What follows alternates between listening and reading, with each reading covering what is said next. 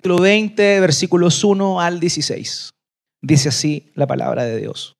Porque el reino de los cielos es semejante a un hombre, padre de familia, que salió por la mañana a contratar obreros para su viña.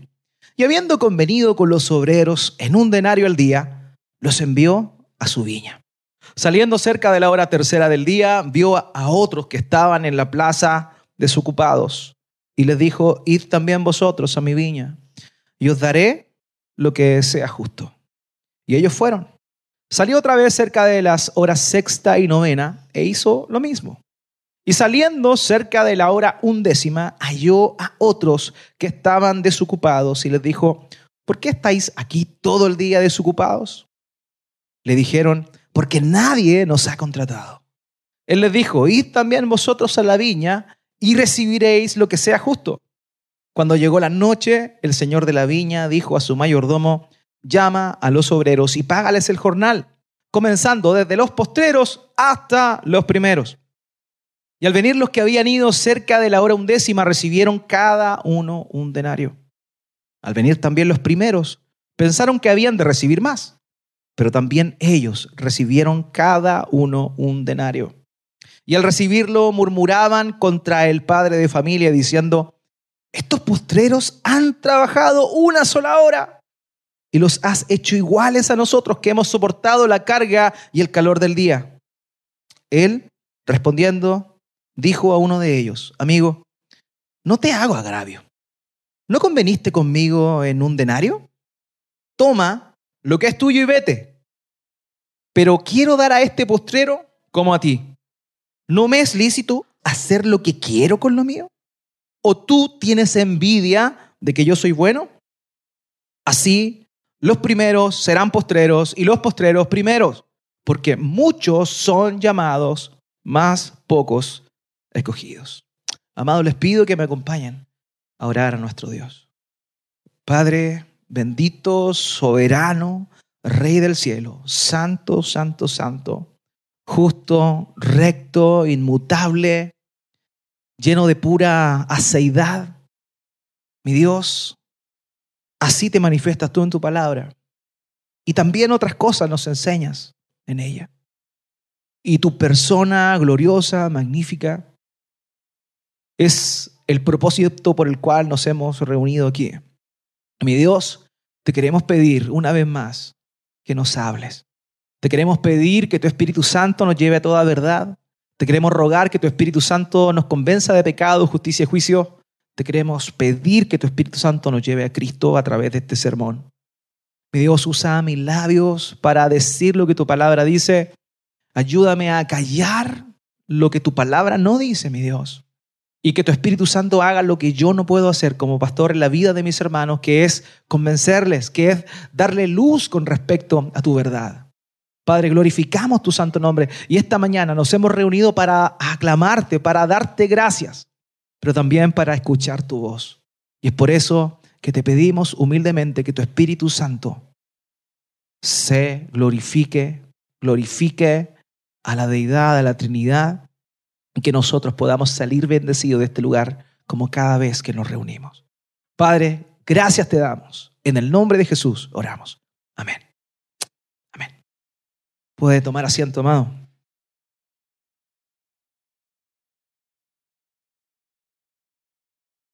Vivimos en una época en la cual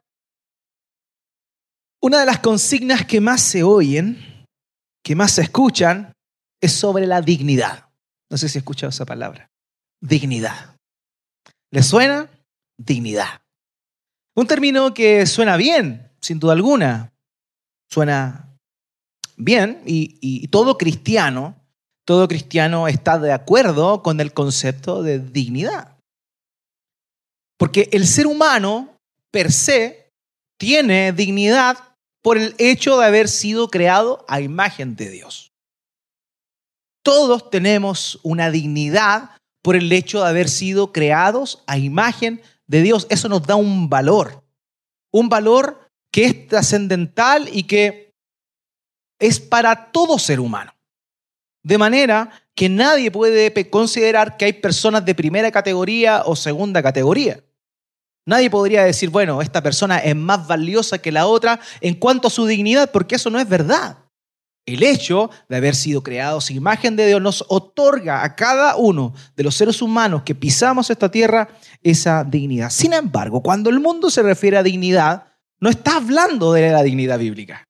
No está hablando de la dignidad que Dios ha establecido y de la que igual le estoy comentando ahora. Porque esa dignidad que ellos hablan se contradice con la dignidad que Dios nos ha dado. Pues el mundo, por ejemplo, impone sus leyes, una de las más emblemáticas del aborto, que va directamente en contra del concepto de dignidad. Porque si ellos dicen que el ser humano tiene dignidad o que necesita vivir en dignidad, ¿por qué no reconocen la dignidad de ese ser que está creciendo en el vientre de su madre?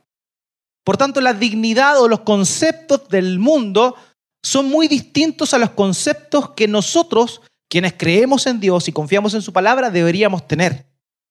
¿Y saben cuál es el mayor problema que tienen muchos cristianos? No es salir del mundo, sino que el mundo salga de ellos. Porque muchos aceptan y dicen, bueno, la palabra de Dios es cierta, la palabra de Dios es verdadera, pero al final del día su pensamiento está formado, está moldeado de acuerdo a lo que escucha afuera. Y ese es el gran problema. Muchas veces nosotros sí amamos la palabra de Dios, reconocemos la palabra de Dios, pero nuestros pensamientos se parecen más a los que escuchamos de algún politólogo o de alguna persona eh, que se destaca por su elocuencia y nosotros simpatizamos con su discurso. Pero en realidad nosotros no estamos llamados a eso. Nosotros estamos llamados a moldear nuestra mente mediante la palabra de Dios. Por eso, queridos, es que en el mundo las definiciones, los conceptos están todos invertidos. Están invertidos y eso es increíble. Y es ahí donde es necesario que el cristiano viva en una cultura, pero no en la cultura del mundo, sino en la cultura del reino. Y esa cultura del reino es la que instaura la palabra de Dios. Y ese es un gran problema en muchas iglesias cristianas, porque creen en Cristo, pero su visión del mundo es como la del mundo y no como Dios ve las cosas. Junto con este concepto, dignidad, surgen otros como la igualdad y la justicia. Cosas que también los cristianos creemos y defendemos, por cierto, ¿no? Creemos en la igualdad y creemos en la justicia. Pero cuando hablamos de ellas no podemos tener las mismas conclusiones, no podemos llegar a pensar lo mismo que piensa el mundo. ¿Por qué? Porque nuestra mente debería estar conformada con la palabra de Dios y no con lo que el mundo propone. Por eso, queridos, es que cuando se habla de igualdad, afuera, lejos de las puertas de la iglesia o lejos de la palabra de Dios, cuando se habla de igualdad, siempre se refiere a igualdad de resultados. O sea, es todos deberían ganar lo mismo. Hagas tú algo o no hagas algo, deberían ganar lo mismo. ¿Por qué? Porque hay que tener igualdad. Y es ahí donde se invierten los conceptos en torno a lo que la palabra de Dios dice. Y por eso, amados, tenemos que tener mucho cuidado porque nuestros conceptos deben estar definidos por nuestro diccionario. Y nuestro diccionario es la palabra. No es lo que dicen los demás. No es lo que dicen los demás. Así que tenemos que entender esto. Lo mismo sucede con el concepto de la justicia. Ahora bien, lo justo, queridos, es que todos seamos valorados por ser humanos. Eso es buenísimo, sin duda alguna, porque todos tenemos la misma dignidad. Pero eso no significa que todos seamos iguales. Significa. A mí me encantaría medir lo que mide Javier, por ejemplo. Encantaría, soy petizo. Perdónenme los que son más petizos que yo. Pero es cierto. O como Jesús también, o como el hermano Jorge. Me encantaría. Pero no. Ahora, ¿dónde quedó la igualdad ahí? ¿Por qué algunos tienen los ojos claros y otros tienen los ojos negros, pero como el azabache? ¿Dónde está la igualdad ahí? ¿Dónde está la igualdad?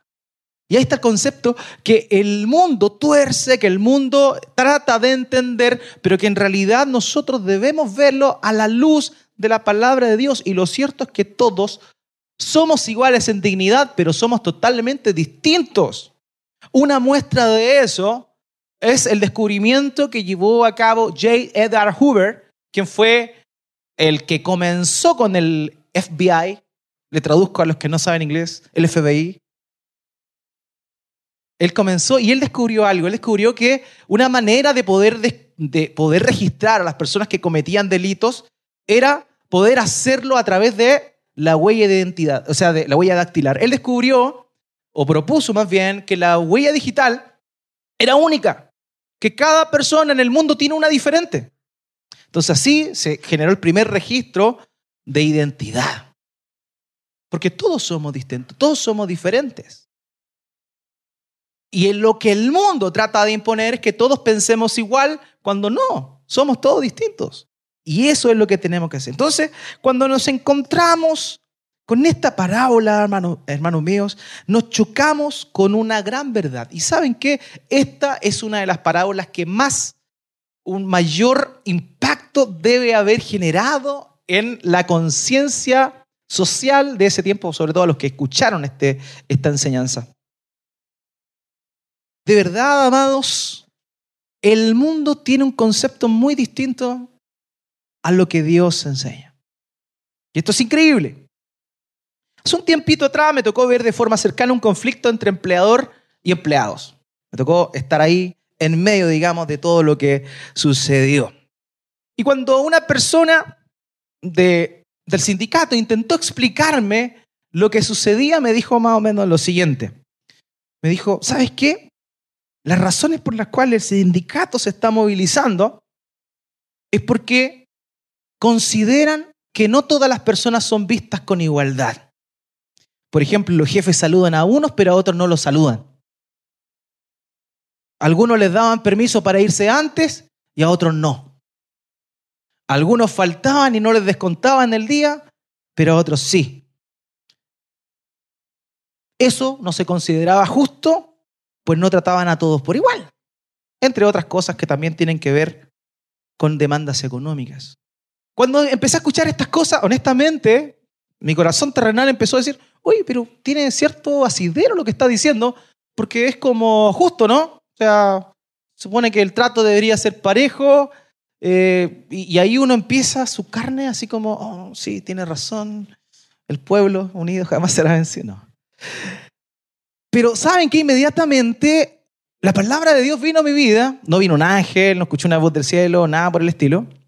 El Señor puso en mi corazón esta parábola. Y ahí quedé. Plop. Plop. Porque lo que está pasando en esta parábola es algo que va en contra de todo lo que nosotros consideramos justo. Y eso pasa porque no entendemos lo que Dios es. No entendemos su naturaleza. Y en nuestro concepto de humanidad caída, torcemos lo que pensamos que es justo o injusto de acuerdo a nuestra conveniencia. O sea, si un día, si un día, cuando te están depositando tu sueldo a fin de mes, te llega el doble, te quedas callado. Esa es tu primera naturaleza. O tu primera reacción de tu naturaleza.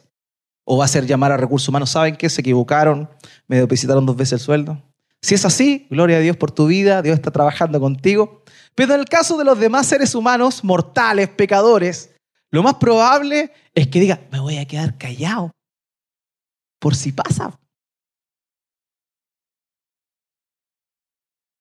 ¿Qué pasaría si en vez de, llega el fin de mes y en vez de depositarte más, te depositan menos?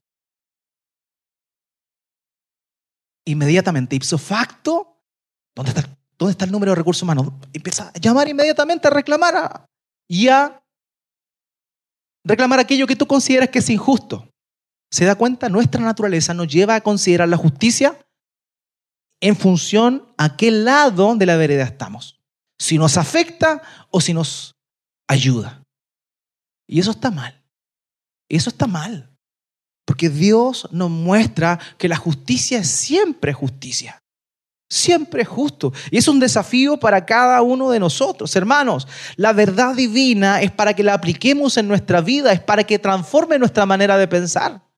Es para que ya no vivamos conforme a lo que nuestra naturaleza dicta, sino que ahora comencemos a vivir una, una nueva cultura, la cultura del reino de Dios donde en realidad lo que es bueno es bueno y lo que es malo es malo y no torcemos a nuestra conveniencia estas cosas. Ahora bien, habiendo señalado esto, vamos a ir a nuestra parábola. No sin antes señalar y recordar que no hace falta, queridos, que interpretemos cada aspecto, cada elemento de una parábola de forma alegórica. Eso está mal. El método alegórico no es para emplearlo en las parábolas. De hecho, el método alegórico eh, no es un buen método hermenéutico de interpretación bíblica. Por tanto, eso es lo primero que tenemos que hacer. No tenemos que perder el tiempo pensando en cada uno de los detalles. ¿Qué significará el dueño de la viña? ¿Qué significarán los obreros? ¿Qué significará el denario? Esto significa esto. Y llegar a un rompecabezas que al fin y al cabo nos desvían del propósito principal. Porque las parábolas tenían como objetivo solamente mostrar una verdad. Una sola verdad. Y nada más. Nada más que eso. Nada más que eso. Por eso no debemos desviar nuestra atención en estas cosas. Juan Crisóstomo, el gran predicador de la iglesia primitiva, dijo lo siguiente, no es correcto que se investiguen con gran curiosidad y palabra por palabra, refiriéndose a las parábolas, todos los detalles de una parábola, sino que en vez, una vez aprendido el propósito para lo que se pensó, se ha de recoger este como fruto y no preocuparse más de ningún otro aspecto. O sea, la parábola, cuando vemos parábolas, tenemos que principalmente enfocarnos en qué quiso decir el Señor aquí. Y ese tema es el que vale. Eso es el foco de la enseñanza. Y lo demás simplemente desecharlo, porque no podemos aplicar cada uno de esos conceptos a cualquier cosa. Así que lo que hemos hecho durante estas últimas tres semanas ha sido justamente contemplar las características del reino de Dios en función a las parábolas del Señor Jesucristo. Vimos primeramente la parábola del sembrador y en ella descubrimos cuatro respuestas ante el mensaje del reino. Cuatro respuestas que en realidad eran dos. Una de personas que dan fruto y otra de personas que no dan fruto. Así de sencillo. La respuesta ante el reino de Dios es así, o da fruto o no da fruto. Sencillo, no hay más que decir. La semana pasada hablamos de la parábola de las diez vírgenes y vimos también que hay dos maneras de aguardar el retorno de nuestro Señor Jesucristo, de esperar la consumación de todas las cosas. Es estando preparado o estando relajado. O tú estás preparado para la venida del Señor o estás relajado. No hay otro término medio. Es así o es asá. Hoy nos vamos a enfrentar a esta parábola y nos vamos a ver y vamos a ver el corazón de esta enseñanza y por eso el título de este sermón es El Rey Soberano. Y vamos a hablar de dos cosas principalmente con respecto a esta parábola.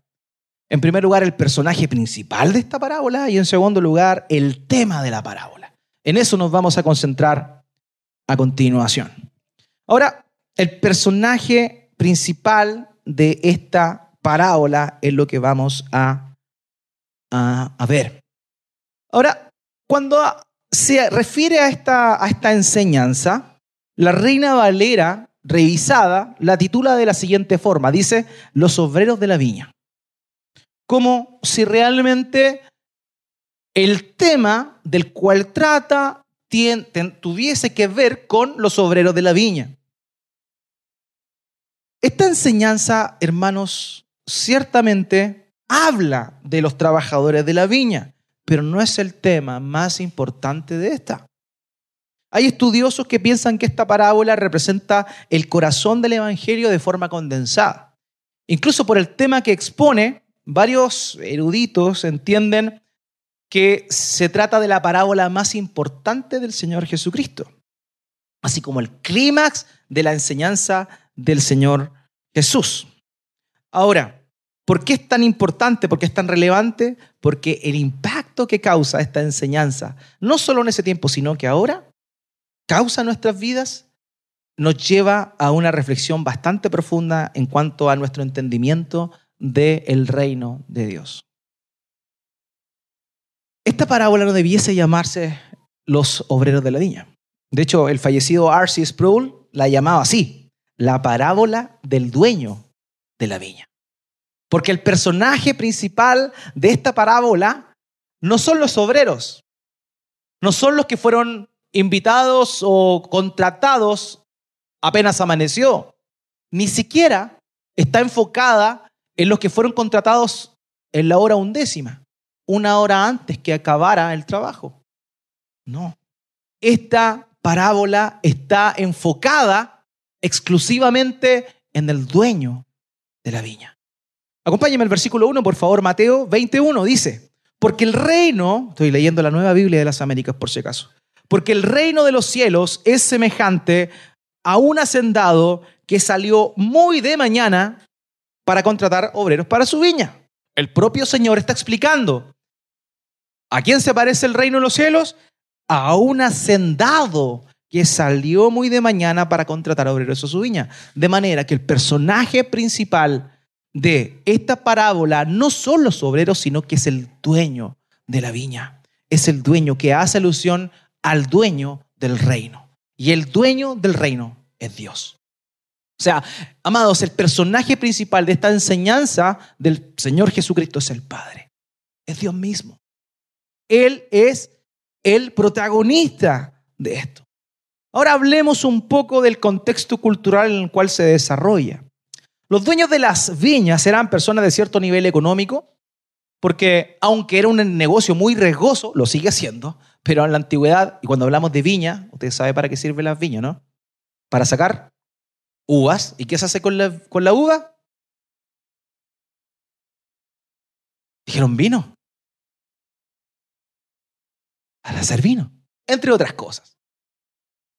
Ahora, ese negocio era bien riesgoso, pero las personas que se, dedicaban a esa labor eran personas que tenían cierto nivel adquisitivo, el cual le permitía contratar obreros. Llegaba la época de, de la vendimia y todos tenían que sacar rápidamente la uva, porque si no, los que conocen un poquito más del tema saben que si se pasa un poco, la calidad del vino baja eh, considerablemente. Por tanto, apenas llegaba la época de la vendimia, ellos tenían que contratar a la gente necesaria para poder sacar toda la uva que se recolectaba. Así que ellos eran personas que podían y tenían la capacidad de contratar a gente. Pero la vida del jornalero, del, llamemos temporero, del faenador, era dura ya que las personas que se dedicaban a eso no tenían o no eran parte de la alta alcurnia de la sociedad, sino más bien eran personas que tenían bastante eh, incertidumbre con respecto a su día a día. Por eso es que incluso el Antiguo Testamento a este tipo de trabajos se les encomendaba que les pagaran de forma diaria. Por eso se llama jornal porque se les pagaba día a día, terminaban de trabajar y se les pagaba, porque ellos honestamente eran obreros que estaban muy necesitados y que necesitaban vivir día a día y por eso se les pagaba diario. O sea, las personas que se dedicaban a hacer jornales no tenían la seguridad del empleo porque cada día salían a buscar trabajo. No tenían garantía, no tenían salud, no tenían FONASA, ISAPRE, no tenían AFP, AFC, UFC, no, esa es otra. Esa es otra cosa. Pero no tenía nada de eso. Por eso es que es súper confrontacional lo que el Señor Jesucristo está enseñando acá. Incluso los esclavos tenían mayores garantías y mayor seguridad que las personas que se dedicaban a trabajar como jornal. Porque por lo menos los esclavos tenían donde dormir. Por lo menos tenían, sabían que mañana iban a tener comida. Pero las personas que se dedicaban a esto no. La jornada laboral en ese tiempo era de sol a sol. 12 horas aproximadamente. 12 horas. 12 horas. Y aquí vemos, cierto, que el dueño de la viña salió a buscar trabajadores en diferentes horarios. Primero, apenas amaneció, estamos hablando de cerca de las 6 de la, de la mañana. Posteriormente, a las 9 de la mañana, el tercer grupo a mediodía.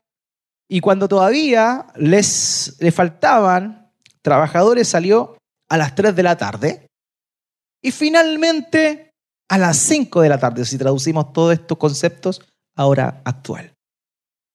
Salió y contrató a los que no habían sido contratados. Finalmente sabemos que él pagó todo la misma cantidad, un denario, el equivalente a un día de trabajo, de jornal, pero esto provocó el reclamo de los que fueron contratados a las 6 de la mañana, los cuales vieron esto como una injusticia. ¿Por qué razón?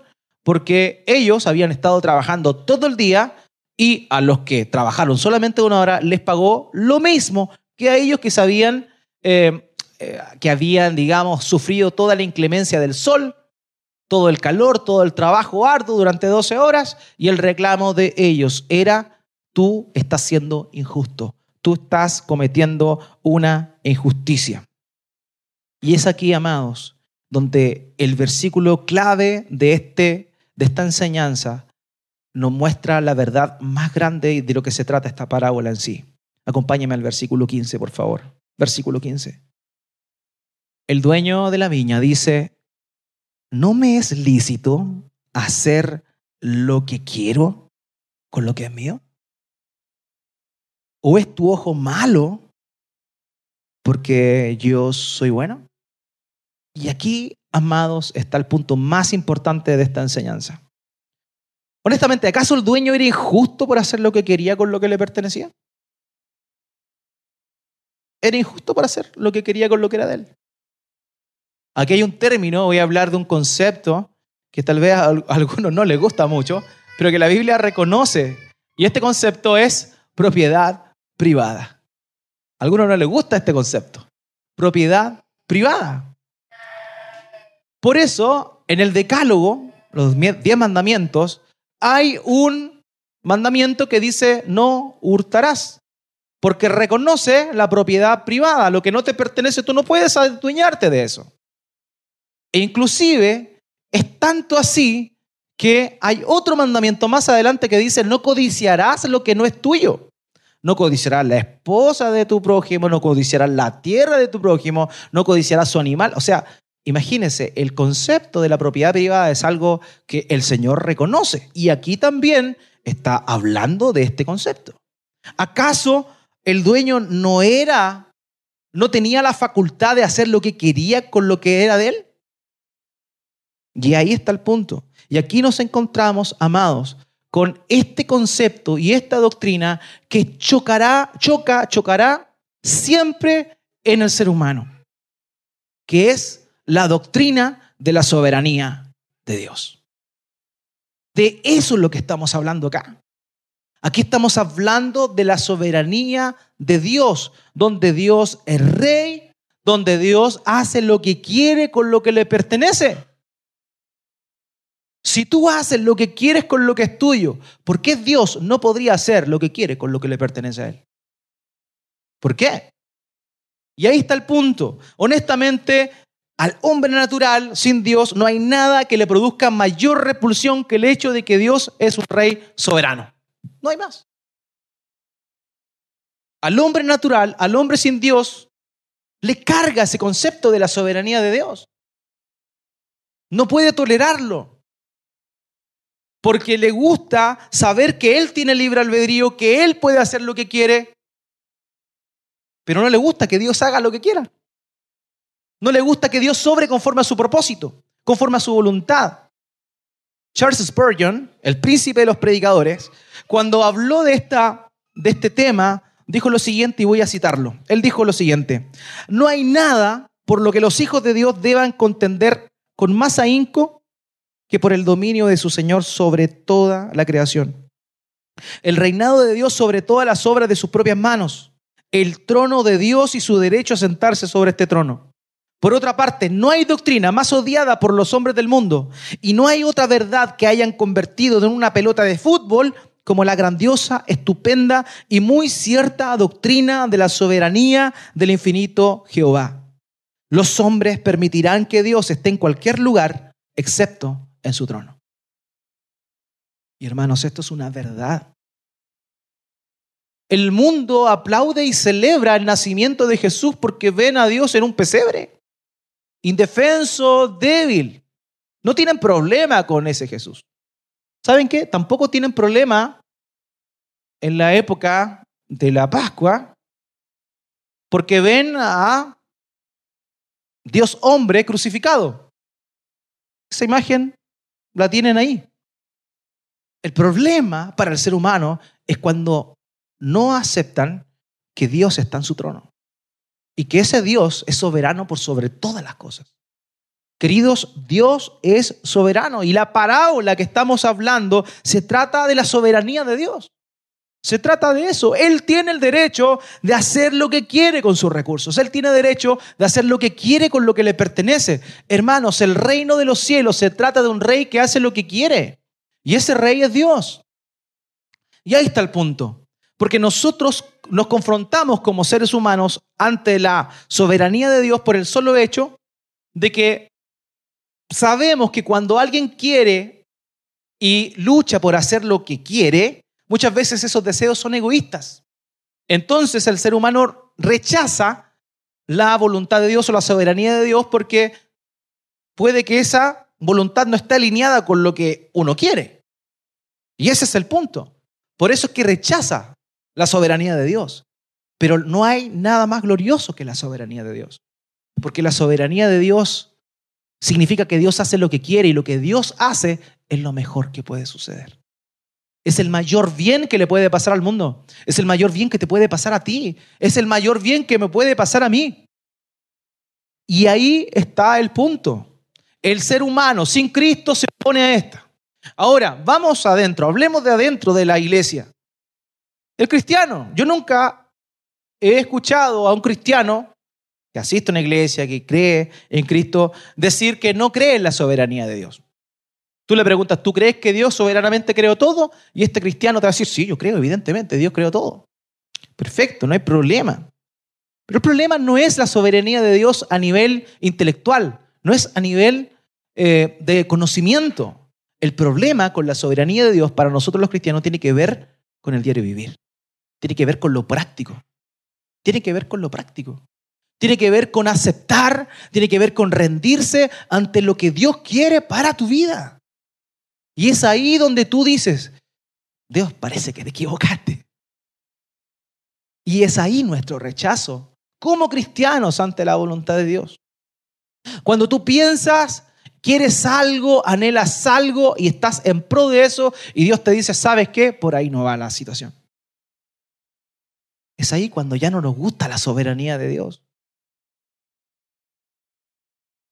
Es ahí cuando luchamos contra la soberanía de Dios levantamos nuestro puño en señal de, de no aceptar lo que Dios está diciendo. Y es aquí cuando no nos es grato, amados. Y es algo con lo cual tenemos que lidiar, hermanos queridos. Dios es soberano. Dios hace su perfecta voluntad. Él hace su perfecta voluntad. En Éxodo 33, versículo 19, dice lo siguiente. El Señor respondió, yo haré pasar toda mi bondad delante de ti, está hablando Moisés, y proclamaré el nombre del Señor delante de ti. Y aquí dice una de las palabras más fuertes que a muchos les produce urticaria, que son las siguientes. Tendré misericordia del que tendré misericordia y tendré compasión de quien tendré compasión. En otras palabras, yo hago lo que quiero porque yo soy Dios. Yo hago lo que quiero porque yo soy Dios. Eso es lo que Dios nos dice. Pero nosotros, amados, nos resistimos a la voluntad de Dios. Y es entendible, porque pese a que Él nos ha salvado, pese a que Él, Espíritu Santo, mora en nuestras vidas, nosotros tenemos carne aún en nuestras vidas y por ende nos resistimos a la voluntad de Dios. Cuando Dios te está mandando para allá, te está mostrando algo, pero tú, no, no, no, que luchas contra esto, es terrible. Porque el resistirse ante la voluntad de Dios es un acto de no reconocer en términos prácticos su soberanía. Digo, sí, tú eres Dios, pero de aquí para allá, esto es mío. Por favor, Dios, apóyame. Apóyame en esto. De aquí para allá, todo lo que quieras, pero esto, esto no. Esto es muy mío. Esto es lo que yo quiero, por favor. Y Dios no es así. Queridos, dentro de la cultura evangélica y sobre todo en Chile, tenemos la costumbre de, y lo he conversado con mis hermanos muchas veces esto, de que cuando oramos utilizamos el Señor como una coma, ¿cierto? Padre, te alabamos, Señor, porque tú eres bueno, Señor. Y por eso, Señor, te pedimos, Señor. Y siempre el Señor es como una coma. Yo les he dicho, ustedes saben que mejor, en vez de decir Señor, guarden silencio. Porque no podemos utilizar el nombre del Señor como, como una coma. Padre, te amamos, te bendecimos. Todo eso, Señor. Porque el problema no es que usted diga Señor. El problema es que usted lo diga y no entienda qué significa ese concepto. Querido, cuando la Biblia habla de Señor, se está refiriendo a un amo, se está refiriendo a un dueño. Y tú dices, Señor, aquí estoy. Pero con tu actuar a la hora de ir en contra de su voluntad, tú no le estás reconociendo a Él como Señor. Por eso, lo vimos en la parábola de las diez vírgenes. Llegaron estas jovencitas atrasadas. No es que los atrasados no van a entrar al reino de los cielos. Dios tiene misericordia, amado. Llegaron atrasadas y le dijeron, Señor, Señor, ábrenos. ¿Y qué dijo? No las conozco. No sé dónde son ustedes. Le dijeron Señor. Lo reconocieron como Señor. Lo mismo sucede en Mateo 7. Muchos dirán aquel día, Señor, Señor, en tu nombre hicimos muchos milagros.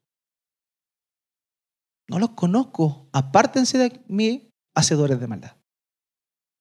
Porque hay mucha gente que dice Señor, pero no lo reconoce verdaderamente como Señor. Y ahí está el punto, queridos. Y la invitación para nosotros esta mañana. Recordemos que Dios es soberano. Recordemos que Dios es soberano. Rindámonos ante la soberanía de Dios. No nos encontremos yendo en contra de ello. Demos gracias. Dobleguemos nuestro corazón. Romanos capítulo 9, versículo 20 al 21. Dice lo que justamente hicieron estos trabajadores que comenzaron su labor a las 6 de la mañana. Y aquí está la respuesta para ellos. Romanos 9, 20 al 21. Al contrario, ¿quién eres tú, oh hombre, que le contestas a Dios? ¿Dirá acaso el objeto modelado al que lo modela, ¿por qué me hiciste así? ¿O no tiene el alfarero derecho sobre el barro de hacer de la misma masa un vaso para uso honorable y otro para uso ordinario? Hermano, Dios es soberano y Dios hace lo que quiere tú, yo, muchas veces no lo entendemos. Porque sabemos que la vida en Cristo es una vida que involucra sufrimiento. Vamos a sufrir, vamos a ver a personas que aman al Señor sufrir. Y no vamos a entender muchas veces por qué razón están pasando las cosas. ¿Por qué? Señor, ¿por qué esto? Y es válida. Esa pregunta es válido, porque es de nuestra naturaleza débil que lo hacemos. Señor, ¿por qué me está pasando esto? Señor, ¿por qué esta persona que te ama está lidiando con eso? No lo entiendo, si ya pasó por eso, ¿por qué de nuevo? Y es ahí, amados, donde el mayor consuelo que debemos tener es que Dios hace lo que quiere y lo que Dios hace siempre es lo mejor. El problema es que en el rigor del momento no nos damos cuenta que es lo mejor. No nos damos cuenta que es lo mejor. Y por esa razón resistimos la voluntad de Dios.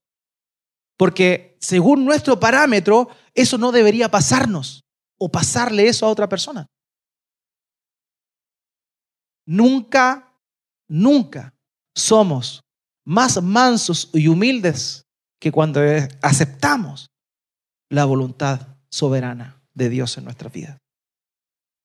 Queridos, el Salmo 103, 19 dice esto.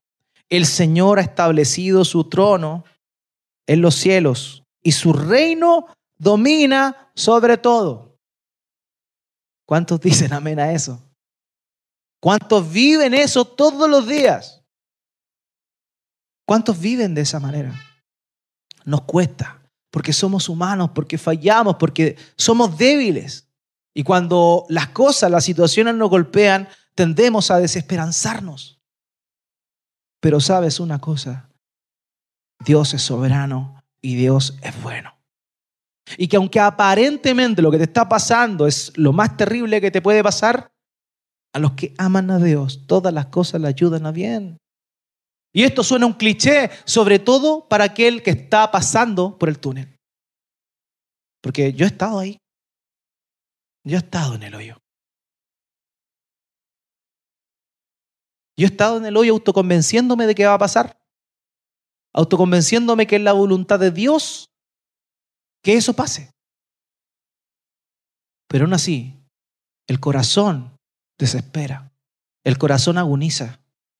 El clamor de nuestro ser es, Señor, ¿por qué? Señor, ¿por qué? Y es ahí donde el corazón de Job debe ser transmitido a nuestro corazón. El Señor dio, el Señor quitó, bendito sea el nombre del Señor. Amado, el reconocer que Dios es soberano es reconocer que lo que te está pasando es lo mejor que te puede pasar. Y es terrible, porque puedes estar sufriendo. Es terrible para nuestra vida, pero con la esperanza de que el plan soberano de Dios, lo que te está sucediendo es lo mejor que te podría pasar. Yo a veces pienso y digo, 42 años tenía mi hermana cuando falleció. 42 años. ¿Por qué, Señor, tan joven? Era lo mejor que le podía pasar a ella. Yo no lo entiendo. No lo entiendo. De verdad. Pero era lo mejor que Dios tenía. Y así tú has tenido pérdidas o estás pasando por un momento difícil. Te has enterado de una noticia que no es muy agradable, que no es muy grata. Están pasando cosas a tu alrededor que no te gustan, que se escapan de tus manos y que tal vez no puedes hacer nada. Querido, querida, nunca olvides que tú amas a un Dios soberano y que nada, nada, nada está ajeno a su control y a su voluntad. Si tú amas al Señor, todo, todo te va a ayudar a bien aquello que se ve horrible. Daniel capítulo 4, versículo 17. El Altísimo domina sobre el reino de los hombres y se lo da a quien le place y pone sobre él al más humilde de los hombres. Él hace lo que le place. Porque Dios es Dios soberano. Queridos, qué hermoso es esto. Qué hermoso es esto. Saber que nuestro Dios es un Dios soberano. Nos resistimos, nos duele, pero aceptémoslo. Dios es un Dios soberano. Y el personaje principal de esta parábola es el Dios soberano. En segundo lugar, el tema de la parábola. Y el tema de la parábola que encontramos aquí es la justicia. La justicia. La justicia verdadera, dijo alguien, de acuerdo con los valores del reino, es la manifestación plena de la bondad divina y la demostración grata de la generosidad humana. De manera que el tema principal de esta parábola es la soberanía de Dios y la justicia. Todos sabemos que Dios es justo. Amén. Dios es justo. Dios es justo. Y esto queda representado por el hecho de que el dueño de la viña convino con los faeneros de la primera hora, los de las seis de la mañana, en que les iba a pagar un denario. Un denario. Cuando llegó el momento de pagarles, él les pagó un denario que era lo que había convenido. O sea, Dios en ningún, perdón, el dueño de la viña en ningún momento obró con injusticia. Él cumplió su palabra. Él dijo, un denario, un denario. Por tanto, no obró con injusticia el dueño de la viña. Lo mismo pasó con el resto de los contratados posteriormente. Por ejemplo, en el versículo 4 dice lo siguiente cuando les llama. A esto les dijo, vayan también a ustedes a la viña y les daré lo que sea justo. En ese caso, no convino un denario con ellos, pero sí que llegaron al consenso de que ellos recibirían lo que se considerase justo. No hay problema.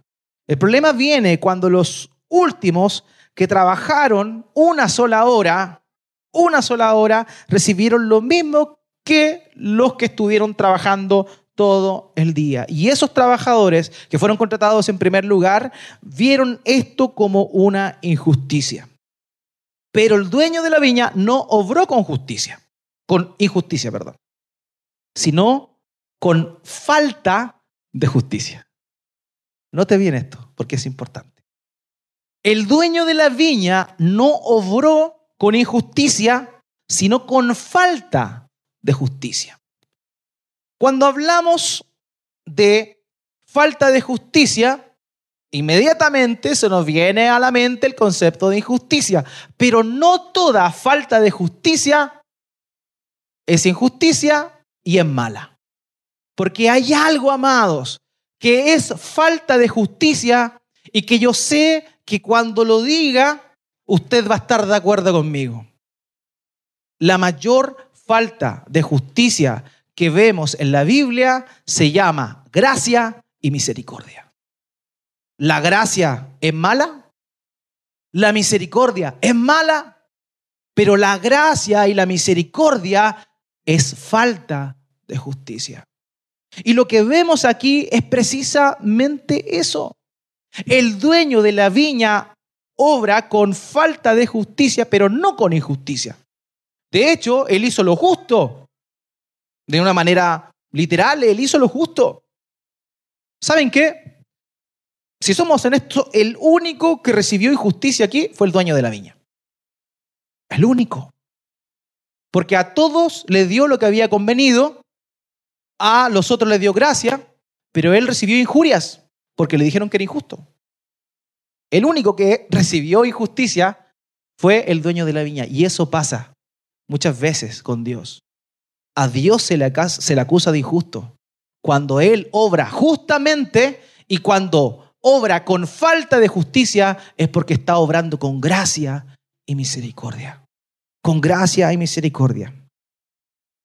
Amados, Sproul dijo una vez, cuando Dios es misericordioso, no comete una injusticia, pero comete falta de justicia. Así, aquellos a quienes Él elige y salva soberanamente reciben su gracia.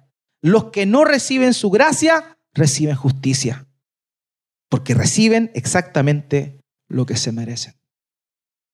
Y aquí está el punto tremendo de esta enseñanza. Queridos, Dios dispensa en su soberanía gracia y misericordia.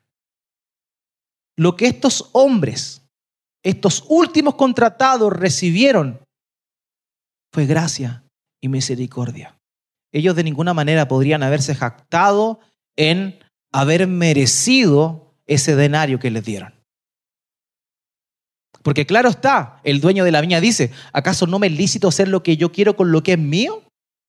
Él no dice, ellos se merecen ese denario. Él no dice, tal vez ellos trabajaron esta hora el triple de lo que ustedes trabajaron en 12.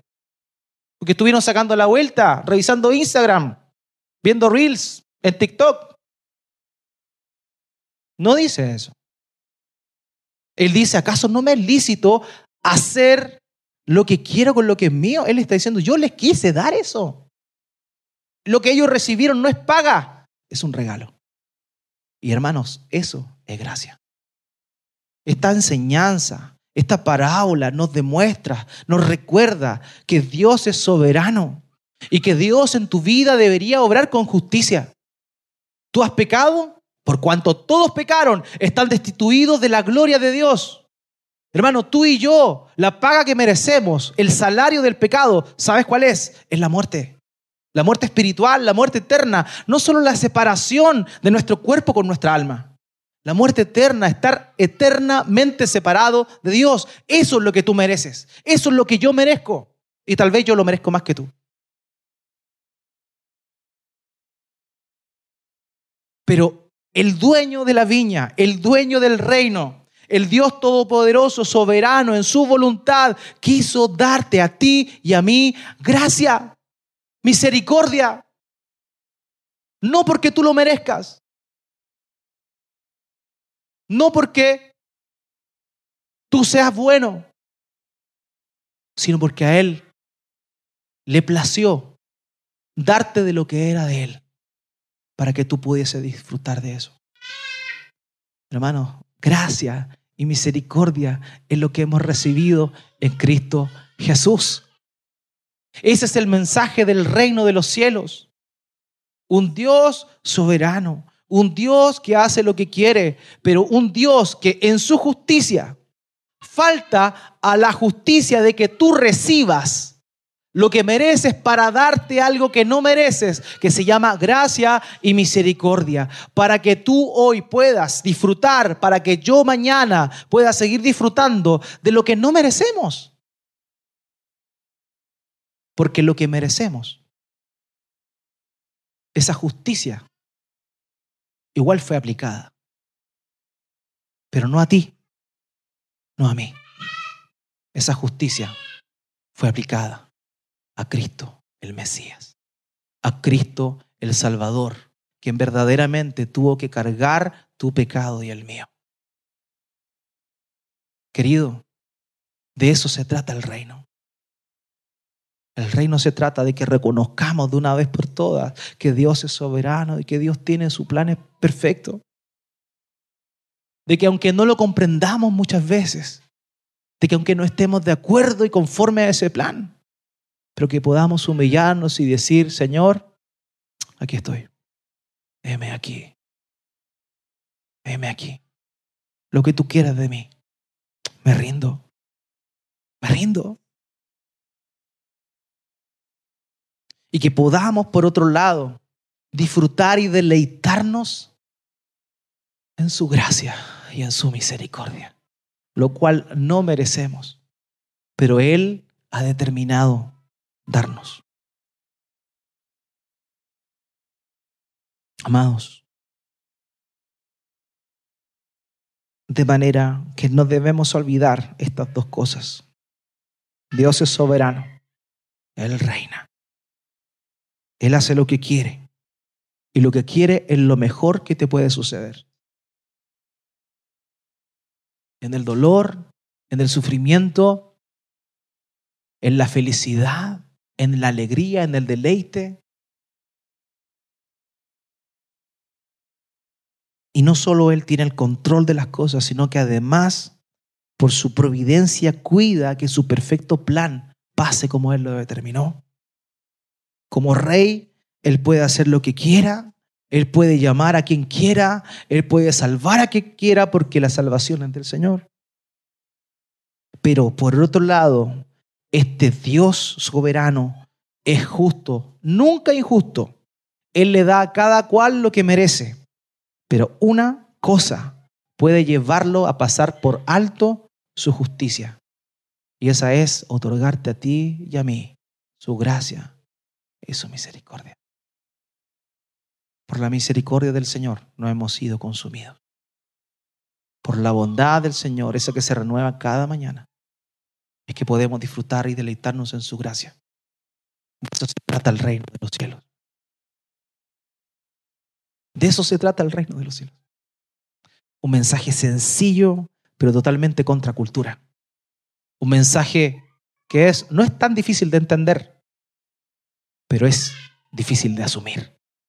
Y es ese, amado hermano, el deseo de mi corazón, que el Espíritu Santo toque tu vida, toque la mía, y nos lleve cada día a vivir reconociendo que Él es soberano y que nos lleve también a disfrutar de su gracia y su misericordia en nuestras vidas. Amados, que el Señor esta semana, nos haga memoria de estas reflexiones que esta mañana hemos tenido, que ha tenido lugar esta mañana. Acompáñame y lloremos al Señor.